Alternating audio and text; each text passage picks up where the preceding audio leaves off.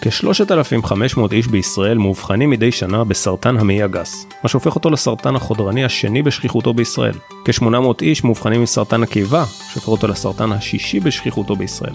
ואלו הן רק הבעיות הקטלניות, מה עם בעיית הקרון והקוליטיס שאחוזי החולים בה בישראל הם מהגבוהים בעולם? בעיית הכבד השומני, שאחוזי הסובלים ממנה בישראל רק הולכים ועולים מדי שנה. בקיצור, לישראלים לא חסרות בעיות עם מערכת העיכול שלהם, ורופאי הגסטרו הם מעסוקים בישראל. מה עושים עם כל הבעיות הללו? איך מתמודדים? איך מעלים את המודעות לבדיקות שאמורות למנוע מאיתנו לסבול מכאבי הבטן האלו? שלום וברוכים הבאים לפודקאסט זמן בריאות, הפודקאסט הרשמי של המרכז הרפואי שווים. היום אנחנו מארחים את פרופסור חיים שירין, מנהל המכון לגסטרואנטרולוגיה על שם גונצ'רובסקי, כאן אצלנו במרכז הרפואי שמיר, ומי שמשמש גם כיושב ראש האיגוד הישראלי לגסטרואנטרולוגיה ולמחלות כבד.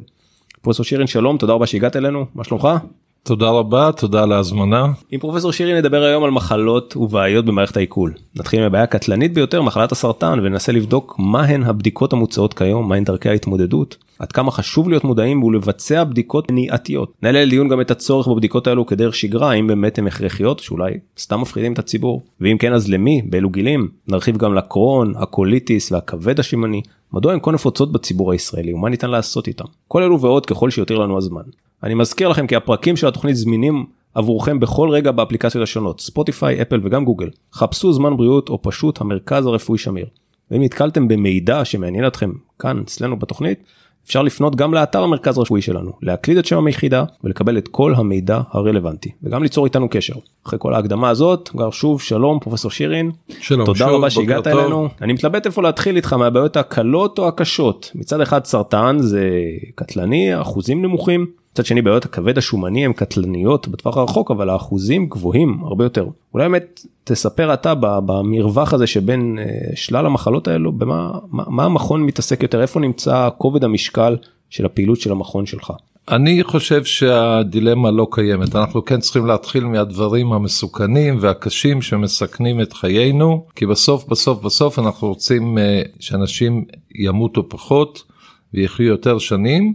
ובצורה טובה ונכון שאחרי שפתרנו את הבעיה הזאת נתעסק גם באיכות החיים שגם היא חשובה. אז הנושא הראשון הוא באמת מניעת סרטן בשביל זה המכון קיים וכפי שהדגשת הסרטן השכיח הזה של סרטן מעי הגס למזלנו הוא הוא פתיר, הוא ניתן למניעה. ואני מדגיש, כשאנחנו מגלים סרטן אנחנו מאוכזבים. המטרה שלנו היא לא לגלות סרטן, הוא למנוע סרטן. וכל הפעולות שאנחנו עושים זה כדי לגלות ממצאים טרום סרטנים לפני שהם הפכו לסרטן, כדי לא להגיע לסרטן.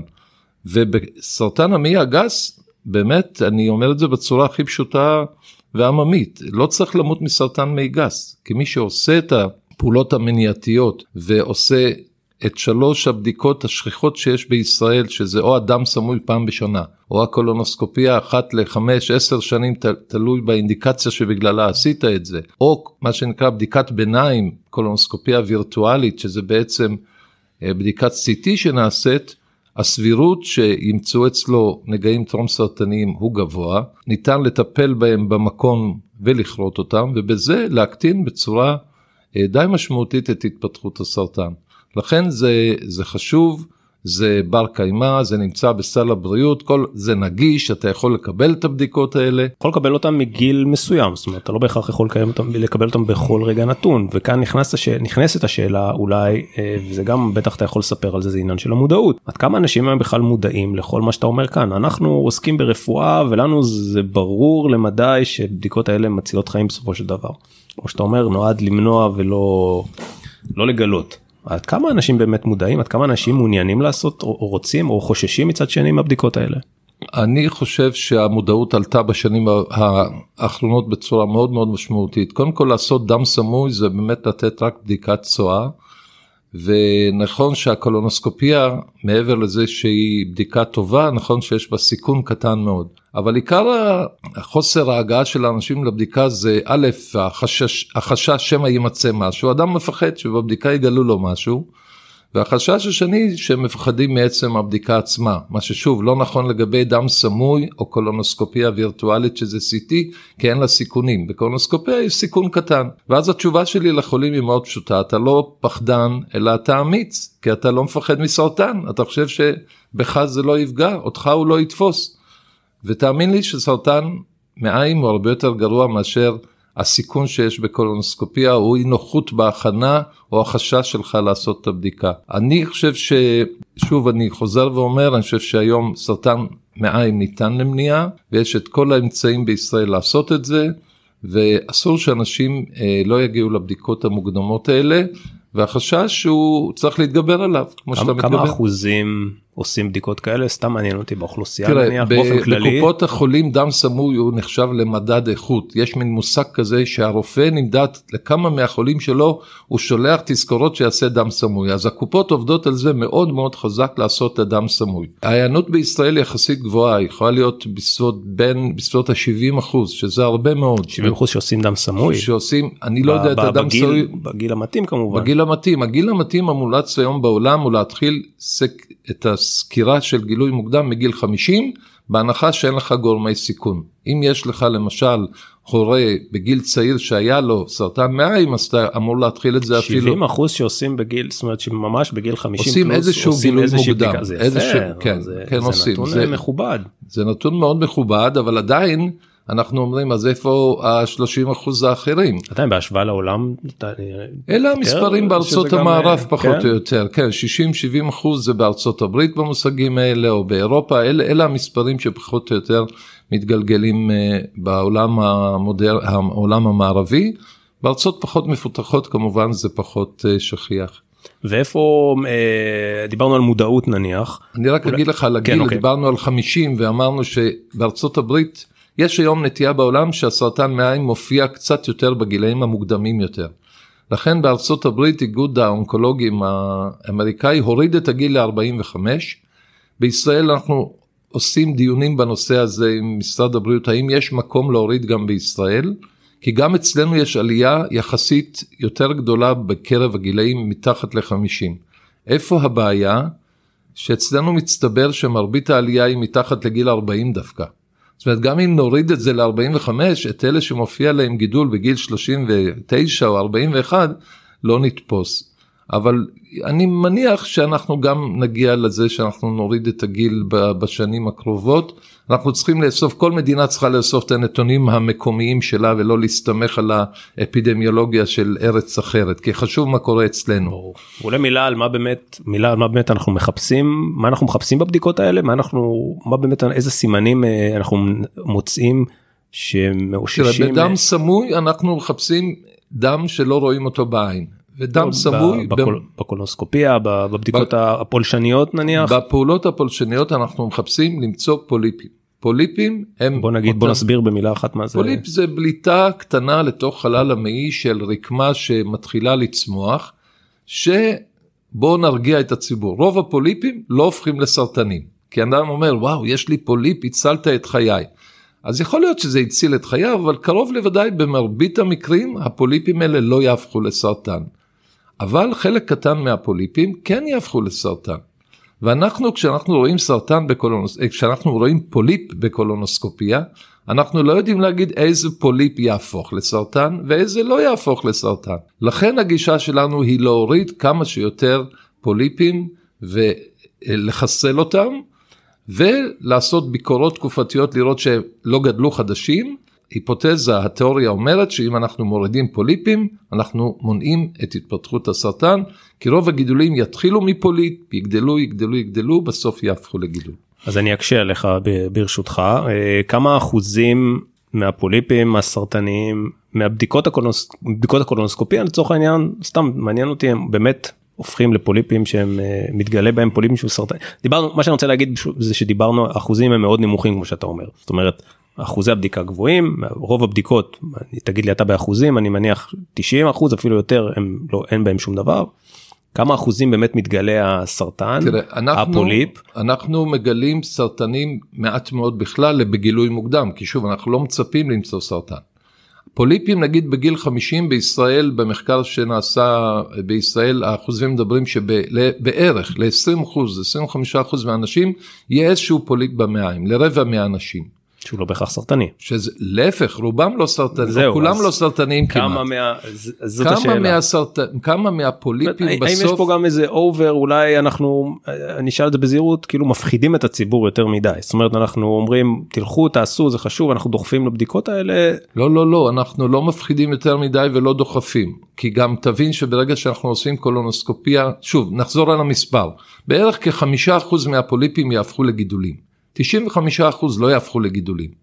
אבל יש גם מאפיינים לפוליפים למשל פוליפים גדולים יהפכו כנראה יותר. פוליפים עם מבנה היסטולוגי פתולוגי מסוים Mm, שאני יכול לראות. בפתולוגיה זאת אומרת זה קצת מסובך יותר. מצד שני תבין אנחנו לא אומרים לעשות קולונוסקופיה כל שנה אלא אם עשית בדיקה ונמצא לך איזה פוליפ קטן הבדיקה החוזרת היא עוד חמש או שבע שנים. זאת אומרת, זה לא משהו שאתה אמור לעשות שנה בשנה.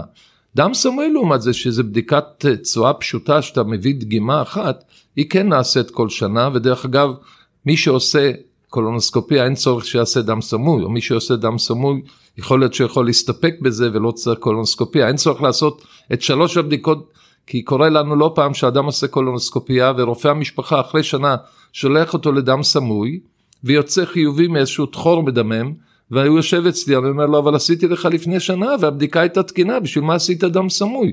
וכרגע כשיש דם סמוי אני לא יכול להגיד לו אין לך כלום לך הביתה כי אולי בכל אופן זה בדיוק מה שהתכוונתי זאת אומרת שאולי באיזה מקום אנחנו מאובר המודעות הזאת אנחנו דוחפים לעשות הרבה בדיקות שאני לא יודע אם כולן הכרחיות אבל לא אני אני מבין את מה לא, שאתה לא, אומר. אני, אני לא רוצה שאפילו יצא מפה איזשהו רמז שיש פה עודף בדיקות או דחיפה לבדיקות. לא ממש לא להפך אני רוצה המטרה שלי בסופו של דבר היא כן. לבוא ולהגיד חבר'ה זה לא משנה מאיפה שולחים אתכם לכו להיבדק זה הכי חשוב הנחיות שיש. מאוד שמרניות דווקא ו... והן אה, לוקחות מרווחי זמן בטיחותיים הכוונה שלנו היא לעשות מעקבים שיהיו מספיק ארוכים כדי לא לעשות יותר מדי אבל גם מספיק קצרים כדי לא לפספס באמצע. אבל אני לא רוצה שבחמש שנים שהחולה מחכה שפתאום יתגלה גידול. אוקיי, אז- ולכן אני, אני צריך למצוא את האופטימום הזה את האידיאל הזה של כל כמה זמן לעשות את זה. אז אם אנחנו מסכמים את העניין הקטן הזה חברים זה חשוב לכו להיבדק לא משנה איך לא משנה באיזושהי צורה זה סופר חשוב למנוע את הדברים האלה לפני שהם אה, מתגלים. אני רוצה לשאול אותך בנושא ה... דיברת על פוליפים קטנים ואני יודע שיש גם פוליפים גדולים. פוליפים גדולים זה בעיה גדולה כי א' שנים רבות ב- לא ניתן היה לכרות אותם על ידינו על ידי הגסטרנטרולוגים בקולונוסקופיה באנדוסקופיה כי יש שתי בעיות א' לא היה לנו את כל האמצעים את האופטיקה או את הציוד לעשות את זה ב' אנחנו לא יכולים להבטיח לחולה שהורדנו את הפוליט בשלמותו. ואם לא הורדת פוליט בשלמותו אז או הוא יחזור או שהוא ימשיך להתפתח לסרטן והרבה מאוד חולים כאלה שהפוליפים האלה גדולים, מסובכים וקשים לכריתה נשלחו לניתוח, שזה בסדר. אבל לשמחתנו בעשור האחרון ויותר אפילו, יש כבר שיטות מאוד uh, טובות לכריתה של פוליפים גדולים בשלמותם, ממש להוציא אותם ולחסוך את הניתוח. זה לא כל הגסטרנטרולוגים עושים, צריך מיומנויות בשביל זה. אצלנו צריך... זה קורה אצלנו עושים אצלנו את זה קורה ויש לנו צוות מאוד טוב שהשתלם בנושא הזה בחו"ל, דוקטור סרגי ווסקה חזר מאוסטרליה אחרי שנתיים במקום שזה ההתמחות שלהם. ואני חושב שאנחנו עושים עבודה מצוינת היום, יש את זה כמובן בעוד מרכזים, אבל אנחנו עושים את זה בשיתוף עם הכירורגים, כי הפעולות האלה גם כרוכות בסיכון, ברגע שאני כורת פוליפ גדול כזה, יש סבירות או סיכון יותר גדול שאני אעשה גם חור במעיים, ואז אני צריך מיד לידי את הכירורג שייתן לי את הגב, mm-hmm. את הבקאפ, את הגיבוי, שאם צריך ניתוח נעשה, אבל עושים דברים באמת מאוד מאוד מורכבים, מאוד מסובכים, עם הצלחות מאוד טובות. גם המטרה שלנו וגם של הכירורגים, בסוף, זה אם אפשר להוריד את זה בלי ניתוח, אז למה לא? למה לשלוח לניתוח? זו טכנולוגיה מאוד uh, מתקדמת וחדישה אגב אבל אני רוצה לשאול uh, תגיד בדיקה שמחליפה קולונוסקופיה קולונוסקופיה זה בדיקה שאנחנו עושים כבר uh, עשרות שנים. הטכנולוגיה לא מצאה פתרון לבדיקות האלה שלא לא, תצריך. תשמע אתה צריך אבל כאילו לחלק את השאלה לשניים קולונוסקופיה לא תיעלם כי אם מצאת פוליפ ולא משנה איך מצאת אותו אפילו תוך כדי הסתכלות מהבטן לא יודע איך. אתה צריך לכרות אותו אז בשביל לכרות אתה צריך להגיע לשם. העניין של המציאה עצמה. בדיוק עכשיו ההבחנה הדיאגנוסטיקה האבחון זאת הייתה כוונתי. האבחון לדעתי אם אני, אתה יודע למי ניתנה הנבואה, אבל אם אני יכול לנבא מה יהיה בשנים הבאות, אני מניח שהקולונוסקופיה כבדיקת אבחון, גילוי של פוליפים, היא תלך ותרד, כי יהיו אמצעים לא פולשניים שנעשה. או, אז תראה, גם דם סמוי נועד לזה, גם הקולונוסקופיה הווירטואלית שנעשית, שזה CT, מגלה פוליפים. יש היום בדיקות צואה מאוד מדויקות, בודקים למשל DNA בצואה. הפוליפים האלה מתברר שמפרישים DNA מיוחד שהוא שונה מה-DNA הרגיל, אז אם אני בודק DNA בצואה אני יכול לצפות אה, האם יש פוליפ או אין. יש, אני יכול להגיד לכם שיש חברת סטארט-אפ ישראלית שמנסה לגלות פוליפים על ידי צילום הלשון. לשון. הלשון, איך הגענו מהפוליפים במעי ללשון? כי מתברר שאנשים שיש להם פוליפים או גידול במעי, המיקרוביום, החיידקים שלהם במעיים הם שונים מאדם שאין לו פוליפים. חיידקי המעיים משנים את חיידקי הפה גם, וחיידקי הפה נכון. משנים את תמונת הלשון.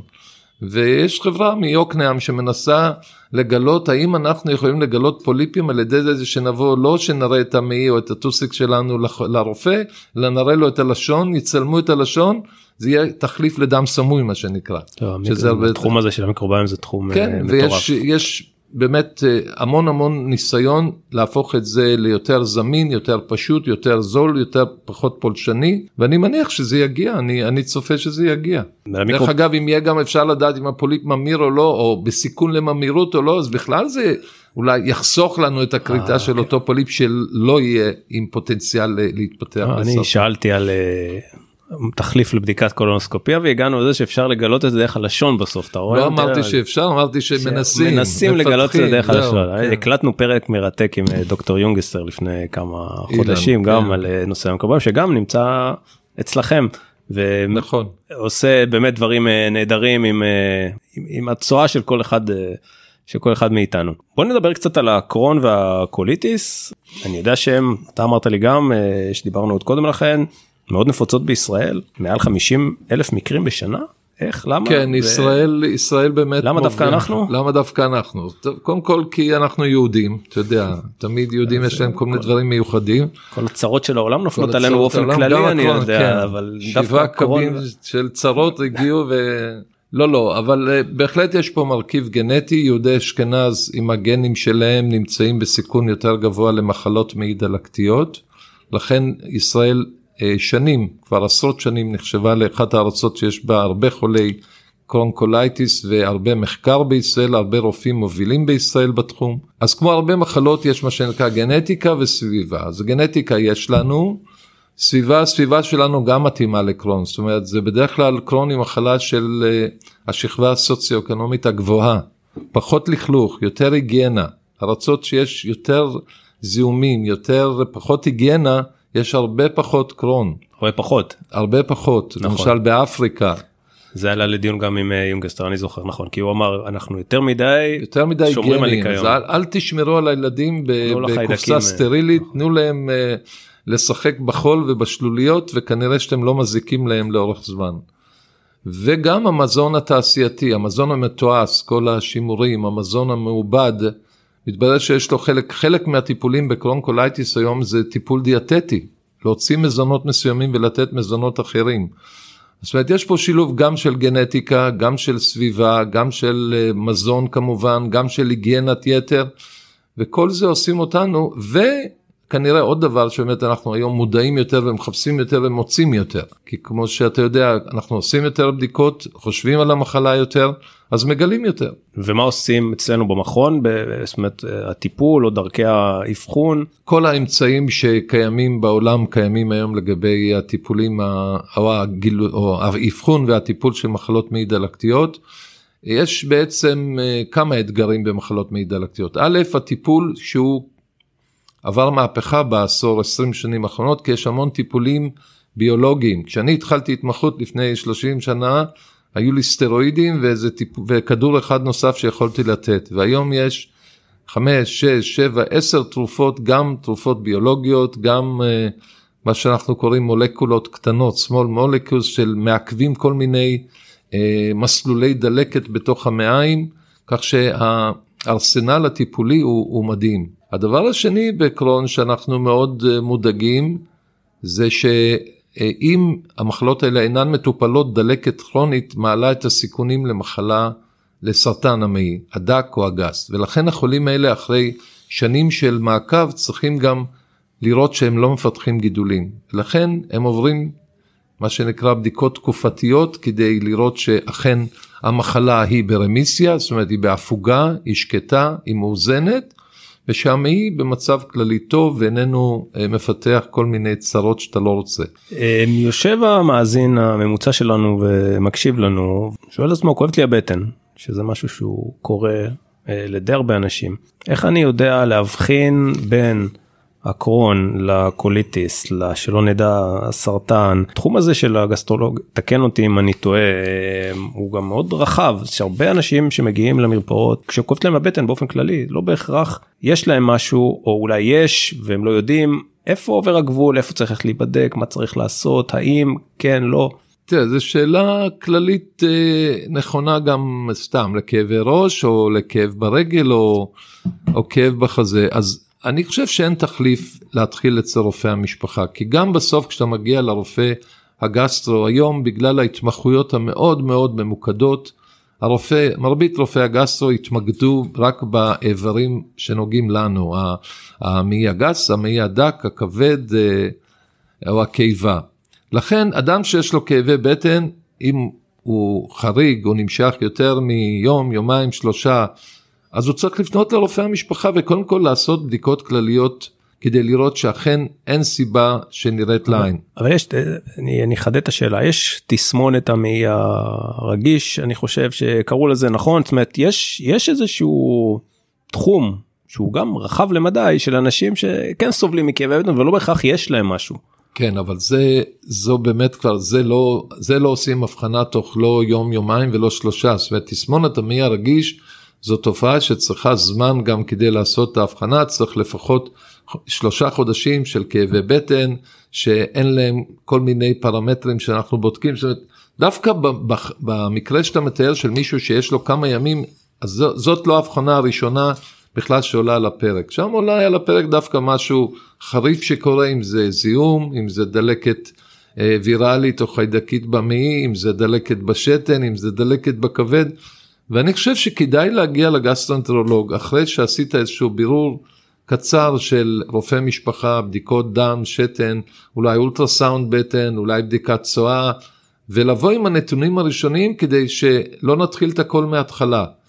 ונכון, יש אנשים שעוקפים את זה ובאים ישר לרופא הגסטרואנטרולוג, בסדר, אז אה, אם, הם, אם יש מספיק תורים לגסטרו ואתה יכול להגיע יותר מוקדם זה בסדר, אבל צריך לקחת בחשבון שאז גם כן הרופא הגסטרו רואה יותר את התחום הגסטרנטרולוגי, הוא פחות מתעניין בדלקת בשתן או בדלקת בשחלה או ברחם או בדלקת באיבר אחר שהוא לא נוגע לו, שגם שזאת הסיבה.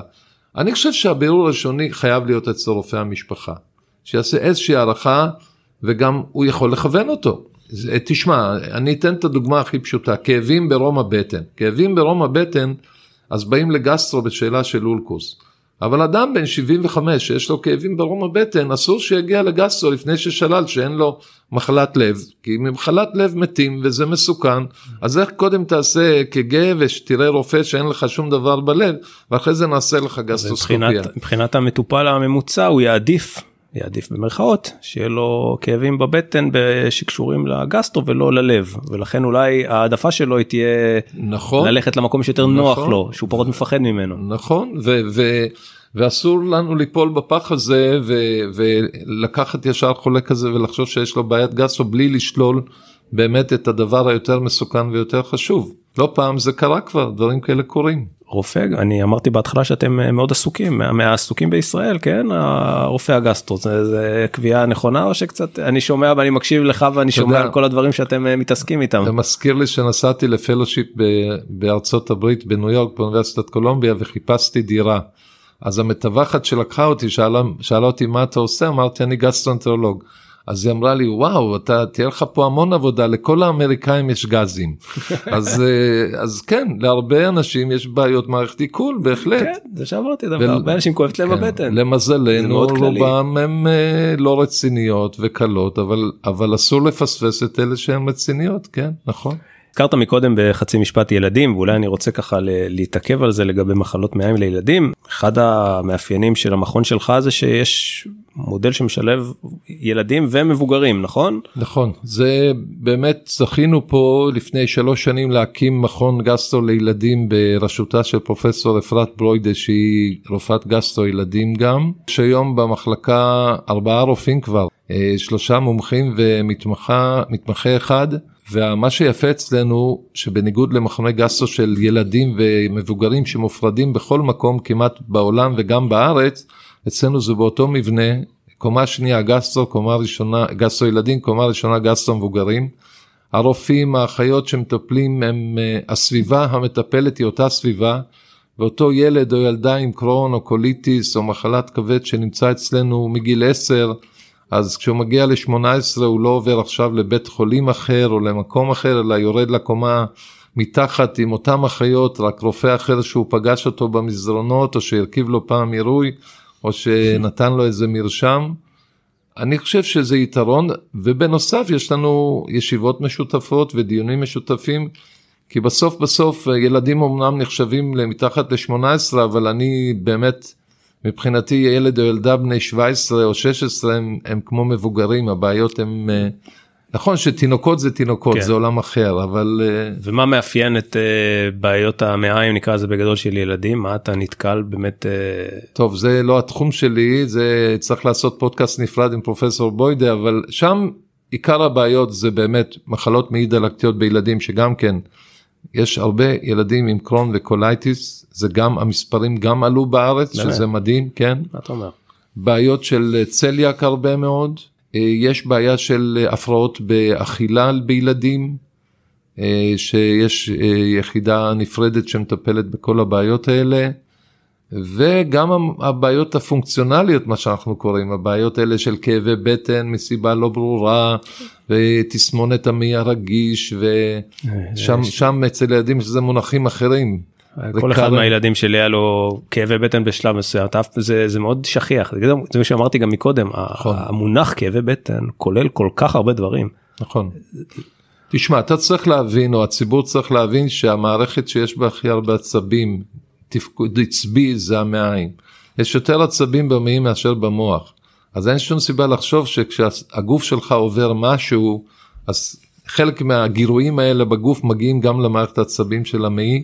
אז כן, זה מתבטא בכאבים, בשלשול או בעצירות או בסטרס או בעוויתות, כל מיני תסמונות שמופיעות, והתפקיד שלנו לדאוג, או לפחות לעשות כל מאמץ, להגיד שזה לא רציני, שאין פה משהו אין פה משהו מדאיג שצריך אה, לברר אותו אלא זה באמת משהו פונקציונלי שיעבור ואין צורך לעשות בדיקות מיותרות אלא להמתין לעשות מעקב ולהיות סבלניים. אנחנו חוזרים על המוטו הזה שבלאורך כל התוכנית הזאת בעצם לא להילחץ אבל ללכת להיבדק שצריך ולשמור על מודעות לכל הדברים החשובים שבאמת אה, כדאי למנוע מראש. אני רוצה לגעת ברשותך עוד בנושא אה, אה, אחד גדול זה הכבד השומני אולי אחת המגפות הכי גדולות בישראל בעולם. אולי יכול לספר על זה כמה מקרים כאלה אתה רואה מה מאפיין את החולים האלה עד כמה באמת מה אפשר לעשות בנידון. בעיה גדולה שוב שתעסיק אותנו בעשור הבא כנראה. זה מגפה ממש מגפה. מגפה ממש ואני אגיד לך כשאני שוב לפני שנים כשאני התחלתי התמחות כבד שומני הייתי אומר למטופל שלי בסדר יש לך כבד שומני גם לי יש כבד שומני לך תחיה תאכל תעזוב זה שטויות לא יקרה כלום. ואז מה שקרה עם השנים שהתבררו כמה פרטים מאוד מאוד חשובים. א' שכבד שומני הולך עם מחלת כבד כרונית שיכולה להפוך לשחמת. שחמת זה בעצם מחלת כבד שבו רקמת הכבד נהרסת ומצטלקת, בעצם אין תאי כבד ובסוף מגיעים להשתלת כבד או חלילה למוות. שתיים מתברר שאלה שהופכים לכבד שחמתי מצולק יש להם יותר גידולים בכבד. זאת אומרת שכיחות הגידולים בכבד עלה בצורה משמעותית מאז שיש אה, כבד שומני רח, אה, בכמויות גדולות ואני יכול להגיד לך שגם אחת הסיבות הגדולות להשתלת כבד עכשיו זה כבד שומני ולא וירוסים ולא אה, אלכוהול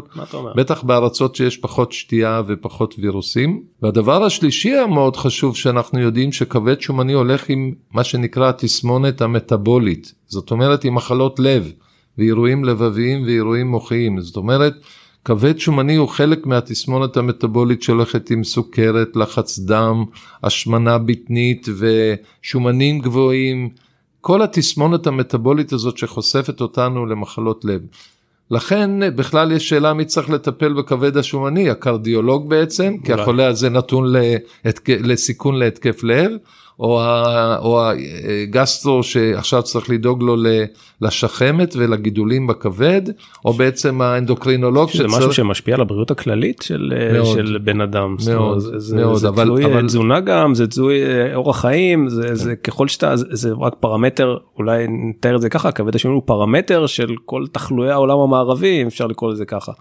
שוב אני לא יודע אם כל אבל כן חלק גדול הרבה מאוד. הרבה. הש... העודף משקל כרוך בסוכרת עודף משקל כרוך בלחץ דם העודף משקל קשור בחוסר תנועתיות ומוגבלות בתנועה עודף משקל קשור ב, כמו שאמרנו בשחמת ובמחלות לב ובגידולים בכבד וכן הלאה וכן המשקל הוא, הוא נושא קריטי. צריך לעשות מאמץ גם מבחינה תזונתית ודרך אגב יש, יש טיפול נהדר לכבד שומני.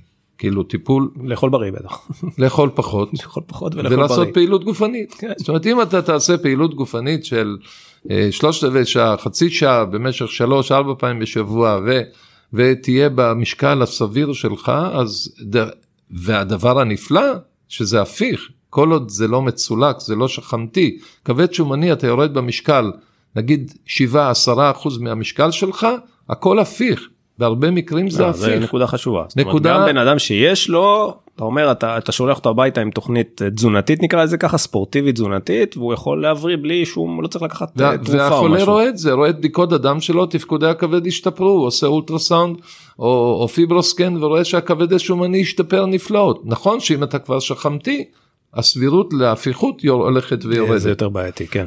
אבל בשלבים המוקדמים זה הפיך. וכמובן שאני אשקיע, ולכן אני משקיע גם המון מאמץ באדם בן 30, 40, 50. אני אומר לו, הנה עכשיו המונדיאל, קיבלת כרטיס צהוב, אל תגיד שלא הזהרתי אותך. אז אם אתה בן 85 ועם כבד שומני, אז באמת, אני לא בטוח כמה אה, אנחנו פה נעזור לחולה, אבל באוכלוסייה הצעירה וילדים, ילדים עם עודף משקל ועם כבד שומני. שזה אף פעם לא מתחיל נעים. ממש מגיל צעיר מהבית ספר. איפה אנחנו ביחס לעולם בכל הנושא הזה? אנחנו במקום טוב מאוד במרכאות בארצות המערב, כן, כזה, אנחנו יותר טובים מארצות הברית אבל פחות טובים מאירופה מארצות uh, רבות.